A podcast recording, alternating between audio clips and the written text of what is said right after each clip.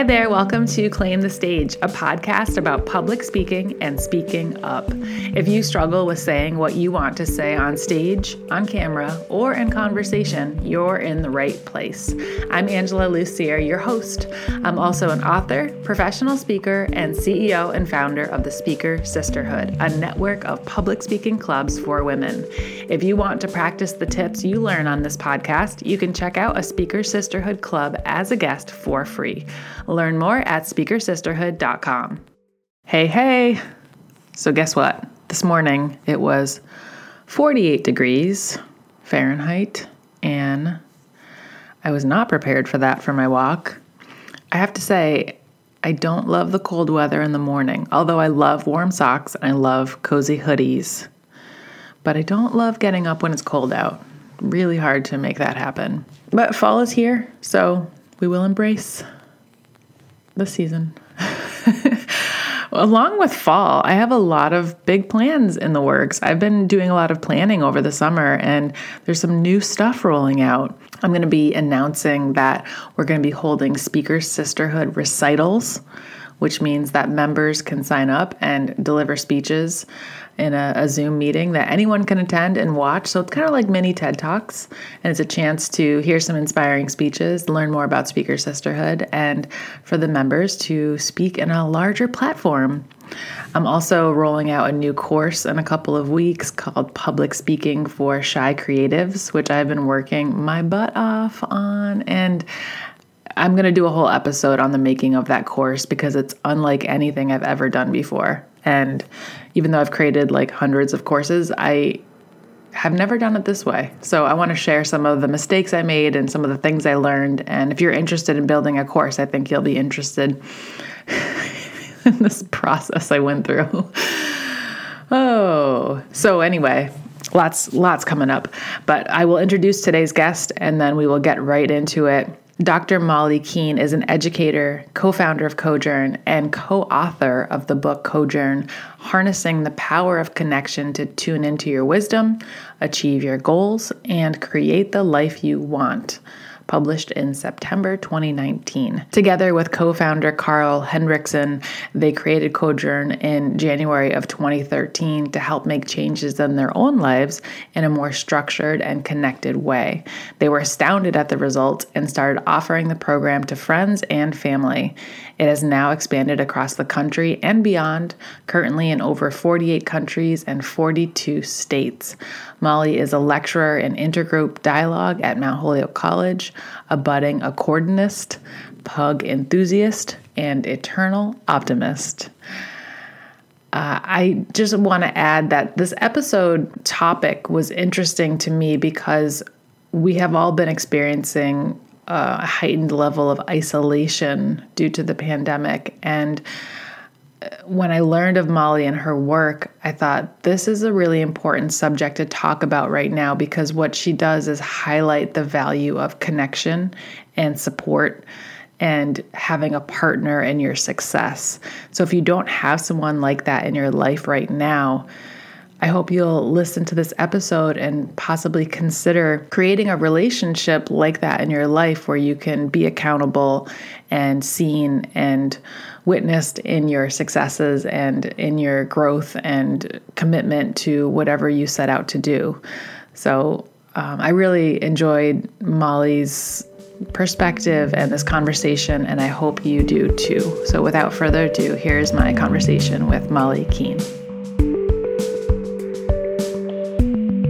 Molly, welcome to Claim the Stage. Thank you. I'm so happy to be here. Yeah, this is a great conversation. Um, I'm just, I've been looking forward to it since we set this up because the work you do is so much about connection. And I know that in the world right now, there's so much isolation and people are feeling so disconnected. So it feels like perfect timing to have this conversation and to learn more about the benefit of having somebody on your side when you're doing things that might scare you or could change the direction of your life. So before we get into your work, I would love to get some background on how you got into this type of work. What is your story? Well, I think the overarching piece of all of my work has always been a fascination with creating opportunities for human connection. And you know, originally I um, did my doctoral work in social justice education, specializing in dialogues across race or other social identity differences. Um, I studied at UMass Amherst, and my, my dissertation was on the role of personal storytelling and the impact of that on student learning across different social identity, um, across different social identities. And through that research, I really got to see and read a lot about reciprocal vulnerability and how to create that, how to create that across power differentials and what it means, you know, for different folks um, in different spaces. And the work around Cojourn, which I'll be talking about, you know, in more depth today, really came out of, of that piece of wanting to create a framework for myself and other people to have opportunities for more reciprocal vulnerability and places where we can show ourselves and where, others.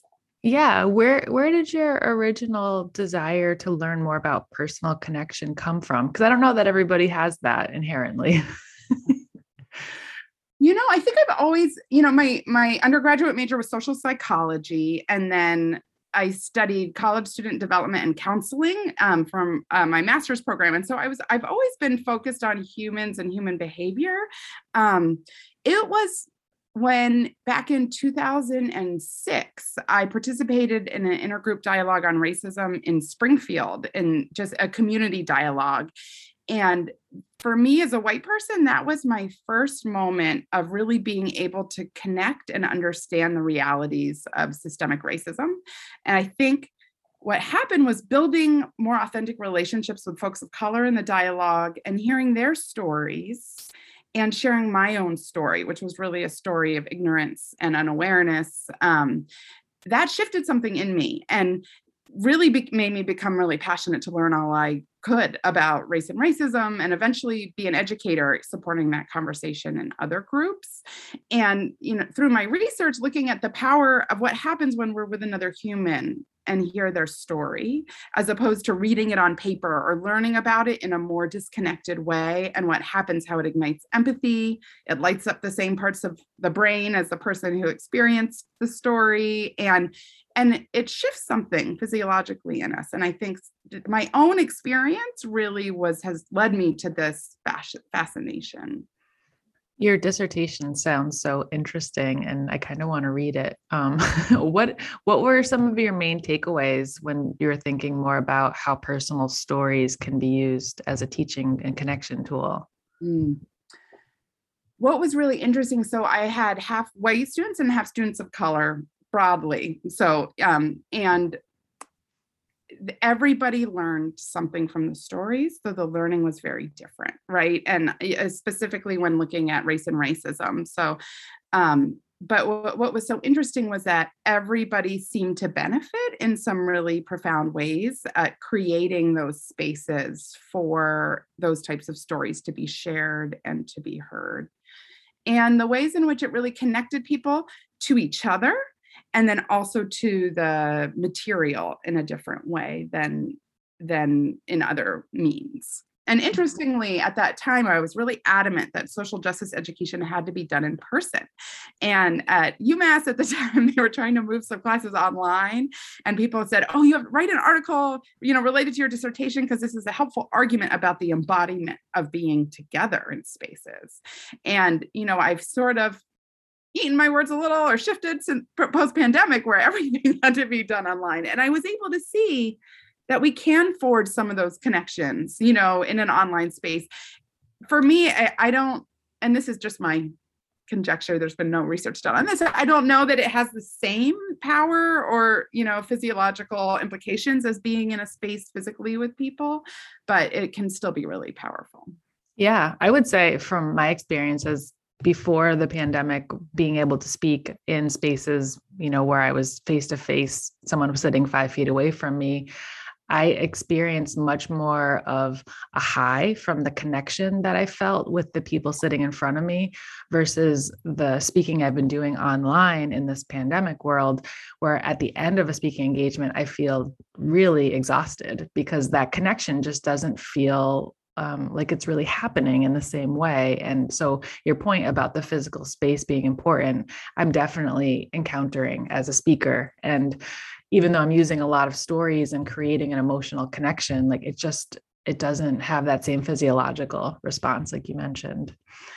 So I'm interested in, in Cojourn because we, we're talking about the importance of connection and accountability and support in accomplishing goals. And just as like a starting point, can you explain what your company is and how it helps people? Sure. So Cojourn is really, it's a program for compassionate and judgment-free accountability partnerships. Um, so we, what we do is we train pair, well, we help people pair up and then train them to use our framework um, to create meaningful movement in life. And so that can be moving toward a long-term goal, trying on a new way of being, navigating a transition. And, and we created the program back in twenty thirteen, and I can share, share more about the history of it, but really is a way to help ourselves. So my co-founder's name is Carl Henrikson, and we did it as it, one of those year-long experiments, and we kind of put it together and did it, and then it organically started to spread. We told some friends and family, and, and it's expanded, and we now have people, um, I think we're up to forty-nine countries and forty-two states um, using this model. When you asked about what the Cojourn business is, we are still developing and figuring out exactly what our business um, is. And it's just in the last year or two that we've really decided to try to, to create this into a business. We just were registered as an L L C like four months ago. So that all is new. Mm-hmm. So why would someone sign up for this program or the book? What what would be the motivation behind that? Often people, so Cojourn is based in two pillars. One is a um, following through, right? Wanting a hand to actually get get yourself to do some of the things that you really want to be doing and maybe are struggling with. And then the other pillar is um, the value of human connection.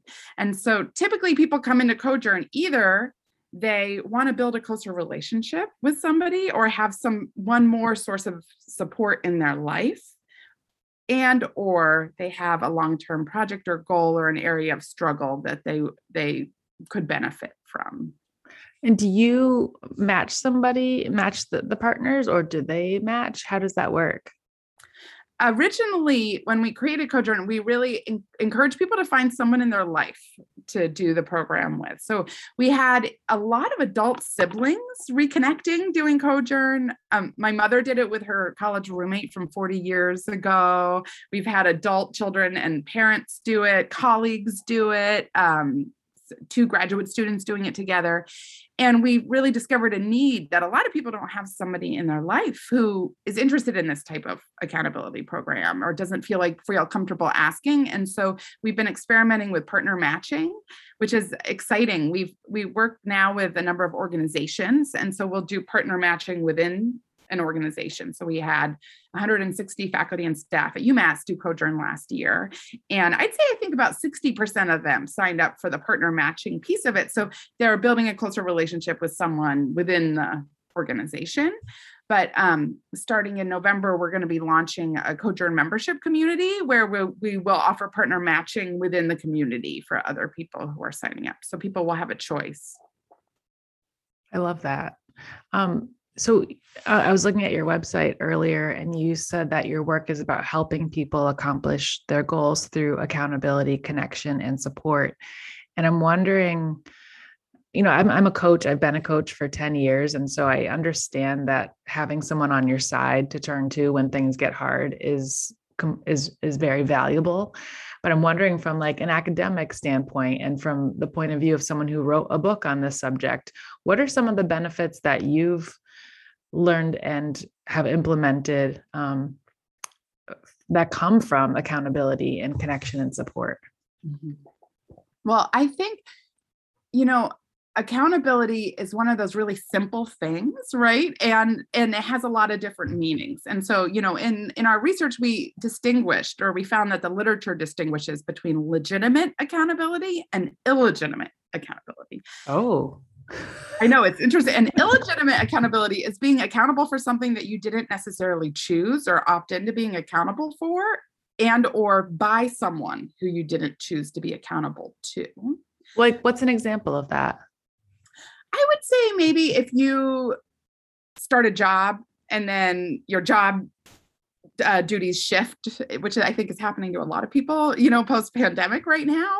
And maybe you're reporting to not the person that you had originally chosen and it's not going well. And all of a sudden you're accountable for all of these tasks or bottom line things that are all of a sudden feel way out of anything that you ever consented to or bought into originally.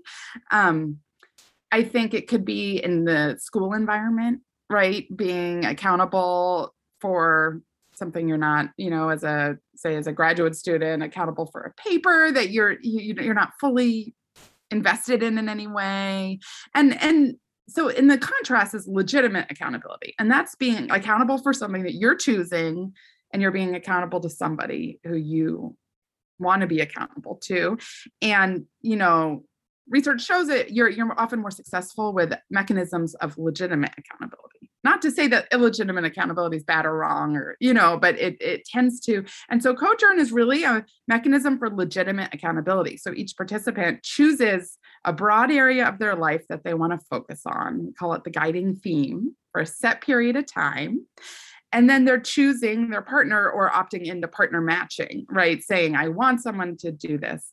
And I think my, my favorite accountability hack that I like to share is um, there's research that shows that if you tell somebody you're going to do something, write it down, and then follow up with them, you're seventy-six percent likely to do it, as opposed to thirty-five percent likely if you don't set that accountability mechanism in place. And so I use it all the time. Like, one area of struggle of mine is just like cleanliness or just order in my home. I live alone. And as soon as I'm stressed or busy, like it just goes, it's bad. Right. And so I'll like call my mom and be like, hey, I promise you, I'm going to set a timer and spend an hour straightening up tonight. And I'll, I'll tell you tomorrow. And so just that little piece can actually get, actually gets me to do it, when sometimes I'll just talk myself out of it.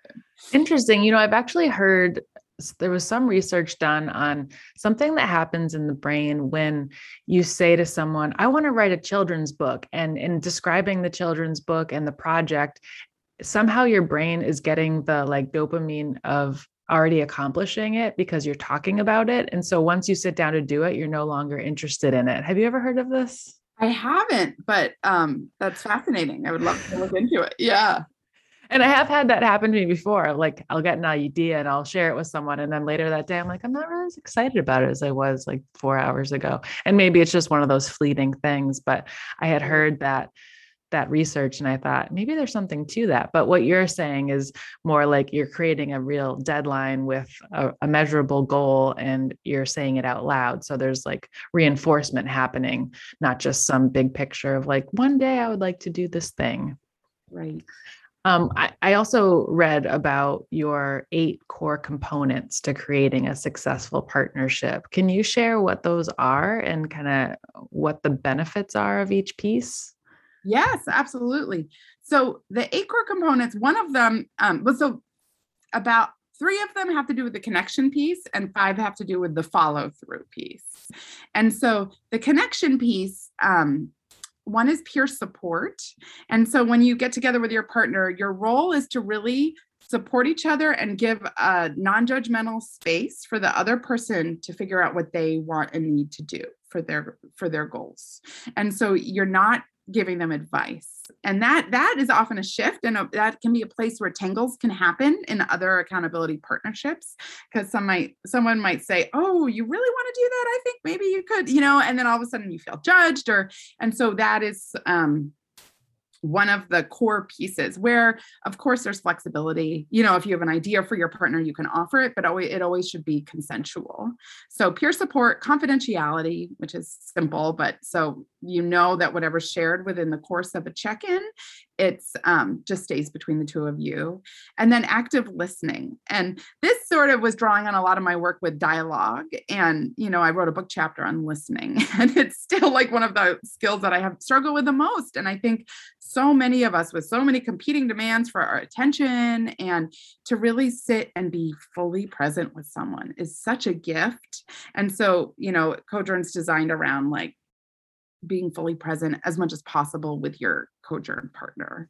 And we create a model where you record your goals for your partner, or you, you record your partner's goals for them in a shared document. So it helps with active listening because you're actually responsible for paraphrasing them and writing them down.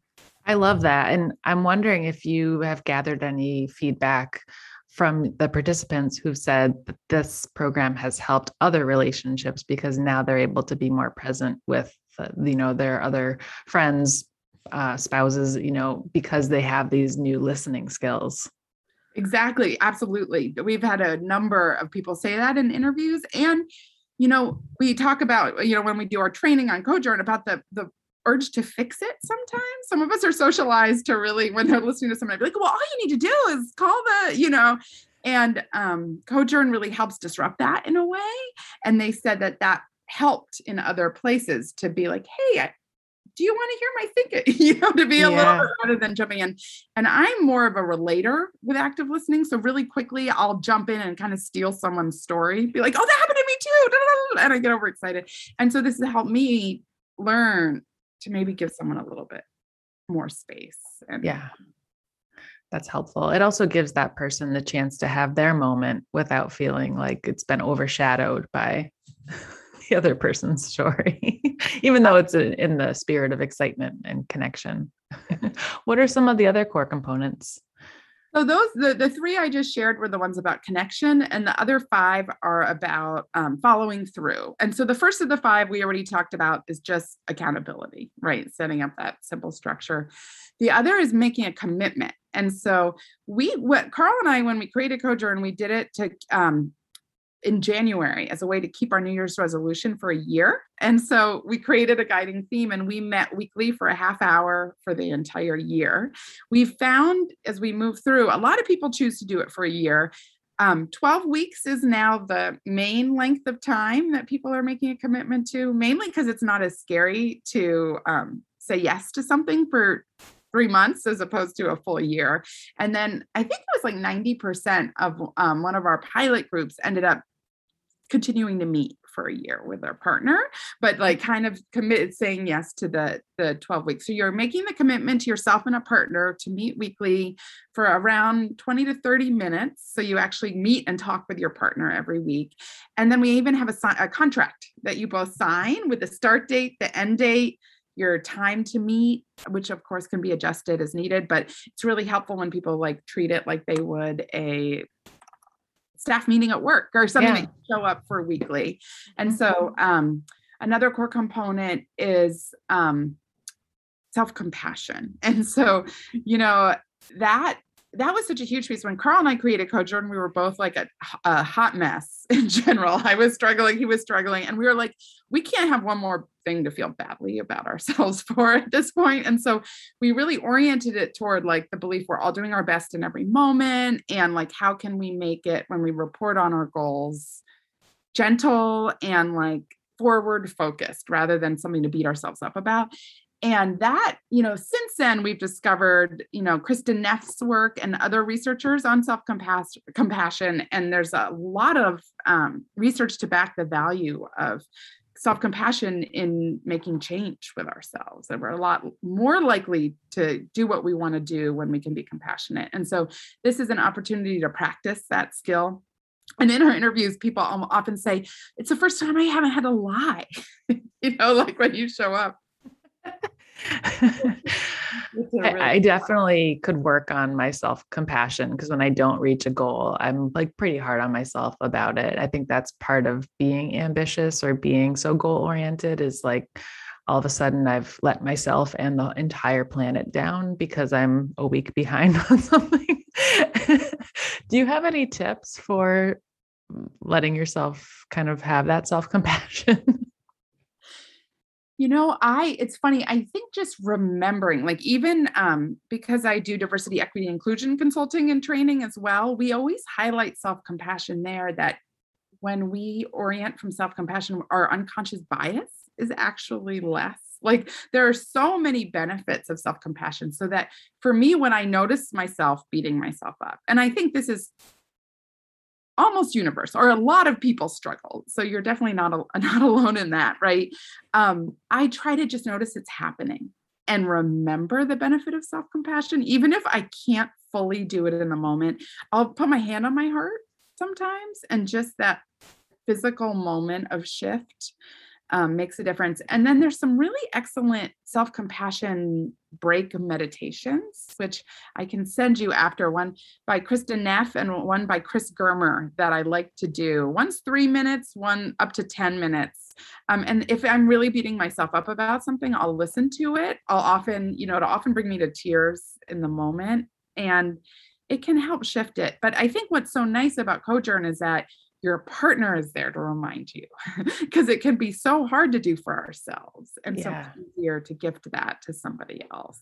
Yeah. I can include the links to those meditations in the show notes too, so everyone can listen to them. Um, I love that self-compassion is baked into the culture of what you're doing, because it is so critical for Um, for growth and for moving forward in your goals. Like, we have to be nice to ourselves in the process of, of getting where we want to be.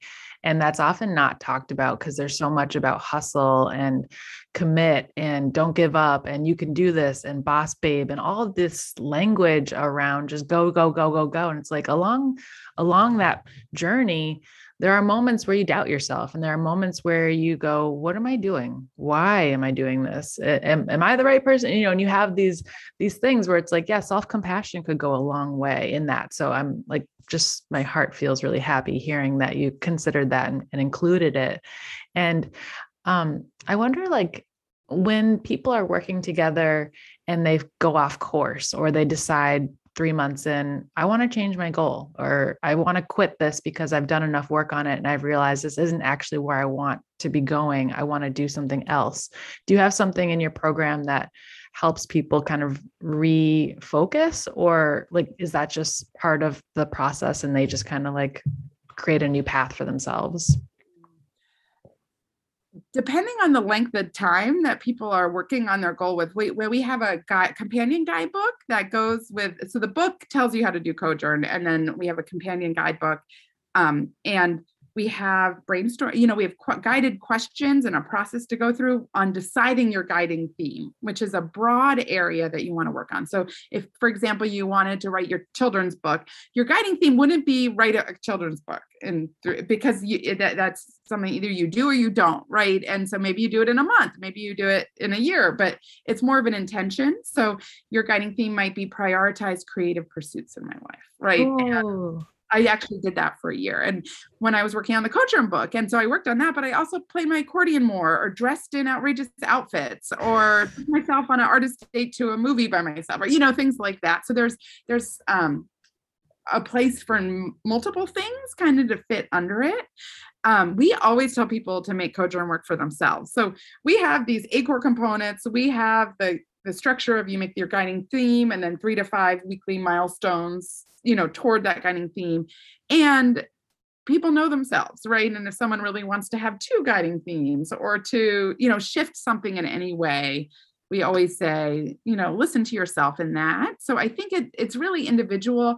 I've tended to, you know, I'm in my eighth year with a different partner every year of doing Cojourn, and I've tended to stay with my guiding theme, but it's always been broad. And sometimes I think of creative ways. Like if I wanted to run a ten K and I'm working on creative pursuits, I might be like, well, that boosts my creativity when I run and get endorphins, so I'm going to make goals around that too. You know, like, so there's a lot of um, ways to be creative with working with it. Yeah. You're really reminding me of the importance of language too, and using words like guiding theme. It feels Um, just so much more inviting than goal and deadline. And saying pursuing creative pursuits feels like so vast, like, oh, that could be so many things. Like you said, running a ten K or playing your accordion, there's so many things that fall under that. So it leaves a lot of room for imagination and dreaming and just going into it and seeing what it becomes. And that's, um, that just feels like exciting. Um, you co-authored the book Cojourn. Code, I keep saying Jorn, but it's Journ. Code like journey, right? Cojourn. Yeah. Cojourn, harnessing the power of connection to tune into your wisdom, achieve your goals, and create the life you want. And I'm curious about a couple of the words in the title, tune into your wisdom. And I'm wondering how how that plays into all of this, and what's what what did you, what do you have to say about that? So there's a beautiful quote from the author um, Parker Palmer that says, "We all have an inner teacher whose guidance is more reliable than anything we can get from a doctrine, ideology, collective belief system, institution, or leader. We all need other people to invite, amplify, and help us discern the inner teacher's voice." And so we see Cojourn as a way to have a weekly time, right? So you kind of set the direction you want for yourself. And it's almost like a weekly time to come with a partner, tune in and see, am I headed in that direction that I set for myself? And how can I adjust? What are three to five little things I can do this week that will keep me in that direction or support me in that direction? And I think in the busyness of life, so many of us can lose track of where we're going.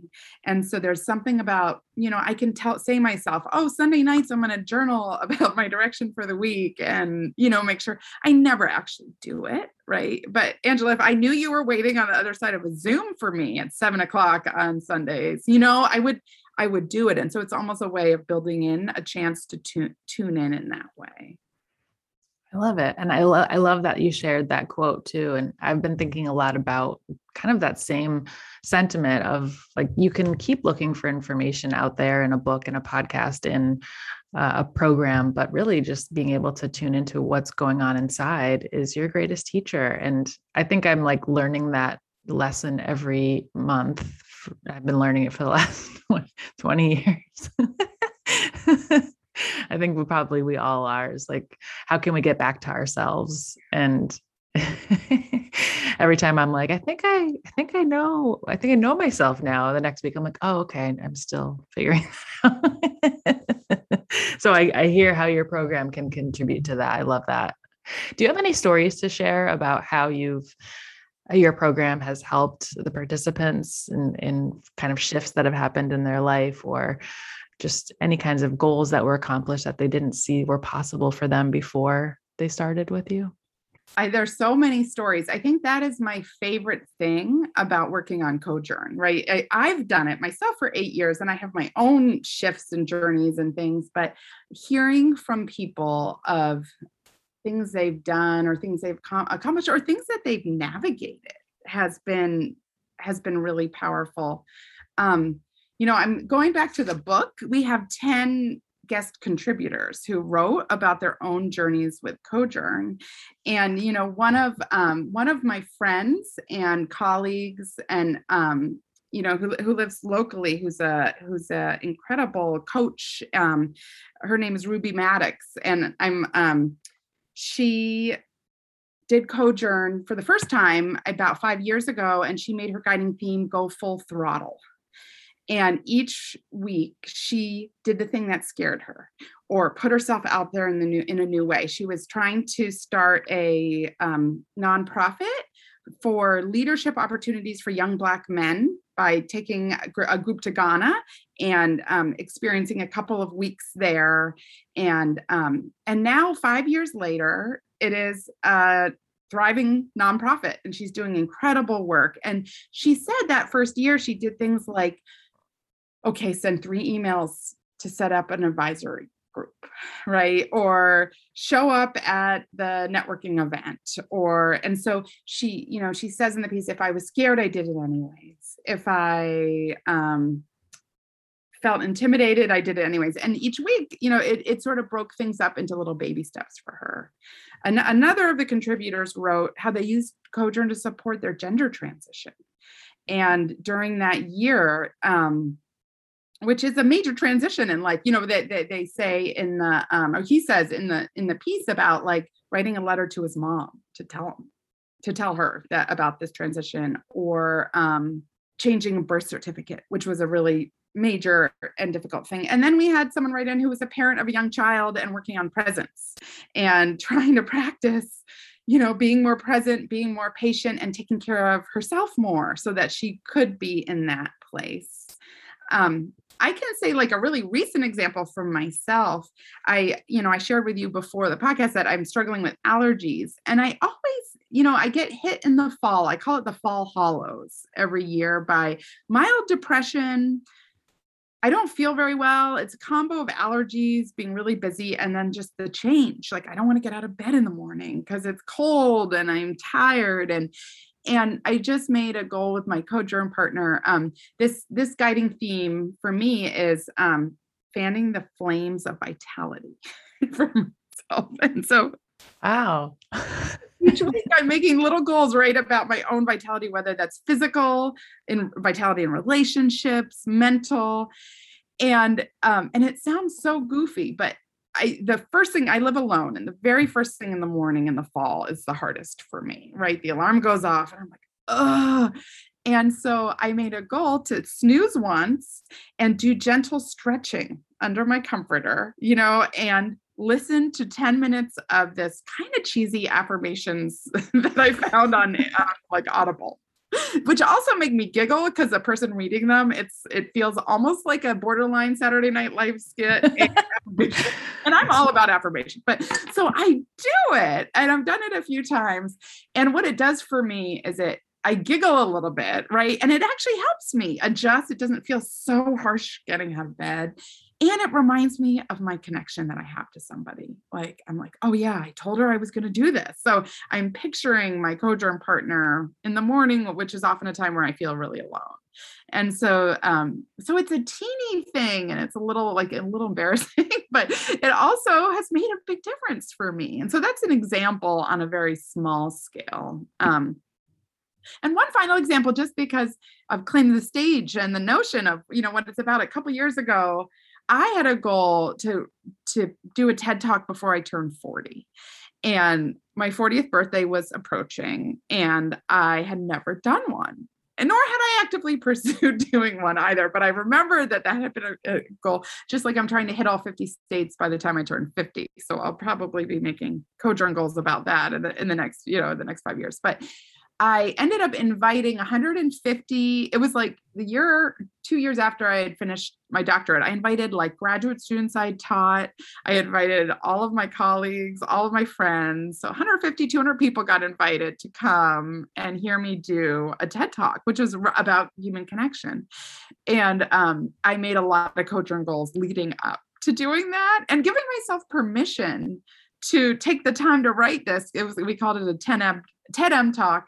My best friend made like TED letters out of red cardboard, and we set up this stage. And afterward, we had a huge dance party with a D J. And so, um, and right before I almost threw up, and I was like, what am I doing? What am I doing for my birthday? This is awful. And then afterward, I felt incredible. But it was an example of doing something that felt terrifying and something I really wanted to do. And I don't know that I would have done it without setting up that structure. I love that you shared that story, because it just, it kind of gives um, anyone listening permission to just have a wacky dream. And not to say that doing a TED Talk is a wacky dream, but you, you got to close to forty and said, I still want to do this. So I'm going to do a birthday party and like invite all my friends and do a talk. And to some people, they might never have that idea because it just, it's not what like a lot of people do, but you're sort of painting a picture of all the possibilities that can come from just having dreams and following through on them. And your story about wanting to, you know, have more vitality during the fall hollows. Like, I think that there's just like so much creativity in that and so much fun and playfulness. And it's like a way of approaching life that is unique to you, while also like sharing it with another person in a trusted partnership where you can get that support and connection. And it just sounds so special and perfect and fun. One of my core values is joy. So I always try to like hold that. And I think Carl and I have always said, um, part of the mission of Cojourn, right, is for it to feel fun for people, like, and feel like something they get to do rather than have to do, and supportive. And of course, it's the hard times, right? But to have a tether or an anchor during those as well. But we, um, all of our pro- process of writing the book, we would do goofy dances and laugh and make sure it felt joyful to us as we put it out into the world, which has been a gift of working with him. That's such a great reminder too, because sometimes it can feel like grueling to work on stuff, you know, I just got to get this done. And it's like, it doesn't have to be like that. So thanks for sharing that message. Where can uh, listeners get your book? The best place to order our book would be through our website, which is w w w dot cojourn dot org, C O J O U R N. And on there, we have links to different booksellers. So Barnes and Noble, Amazon, other places. Um, people can always contact me. Local people in Western Mass can contact me directly um, at connect at cojourn dot org. I have copies here at home that I can also sell of that. And then our companion guide and workbook is also um, available online and also as a download. Yeah. And is there anything that you're working on now? Any programs, anything you want to promote or invite people to, to check out?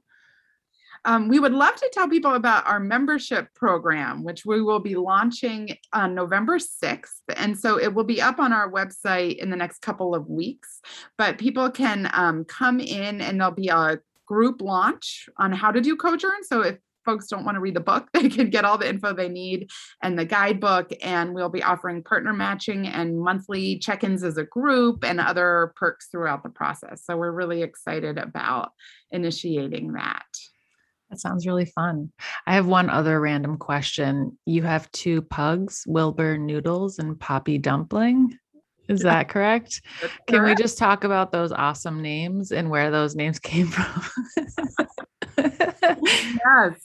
Well, so Wilbur, Wilbur Noodles was my first. I got him about three and a half years ago. And I was deciding, I mean, it was naming him was a very serious process. And, and, and I was deciding between Wilbur and Noodles.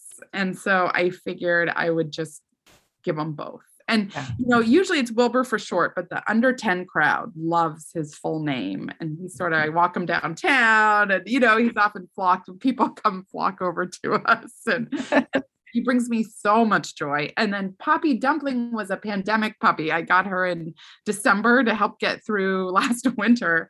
And I needed a name to match Wilbur Noodles. And so I knew she was going to be Poppy, but um, so we, we tacked on the dumpling part. Those are great names. I'm just so like happy to read them and know that those are names in the world to dogs. You are so fun. I can see why joy is a value for you. Well, um, anything else you want to share before we sign off? Thank you for this. And, you know, I know I shared this before the interview, but I love what you're doing. I admire um, what you're going after, and I'm excited. I'm going to um, look into signing up for Speaker Sisterhood, and maybe I can do a real TED Talk someday. So grateful for you, Angela, and um, for what you're putting out there into the world. Thank you. I appreciate you saying that. And just to give you a heads up, brand new, I haven't even announced it yet, but we're going to be doing Speaker Sisterhood recitals quarterly online. So if you join, you can give a speech to a large audience um, through one of our recitals. So something to look forward to. Molly, thanks so much for coming on the show today and sharing your wisdom and your joy and your creativity and all that you're you're building. It's just, it's it's wonderful, it's helpful, and it's something that the world really needs.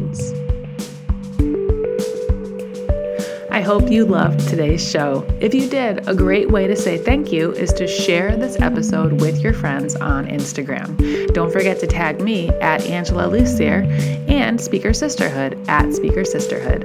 Well, that does it for me this week, my friends.